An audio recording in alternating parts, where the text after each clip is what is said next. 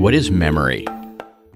Typically, we consider memory the encapsulation of some neural pathway in the brain, forged through the crucible of experience, that we can now seemingly retrieve on demand.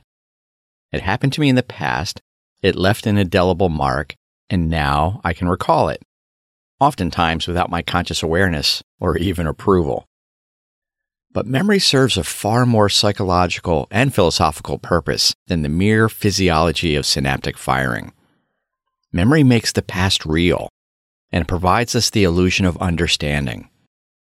When I pick up a coffee mug, I know what it will do. I know how it'll work. How do I know? From my memory.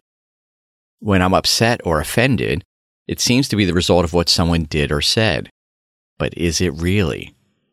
Is it not actually the result of my memory? The only way we can ever be upset, or in any negative state, is if we choose the emotion based on memory.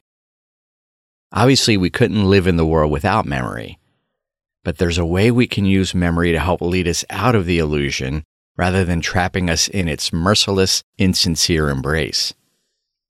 As we read in A Course in Miracles, the past is gone and what is truly gone has no effects.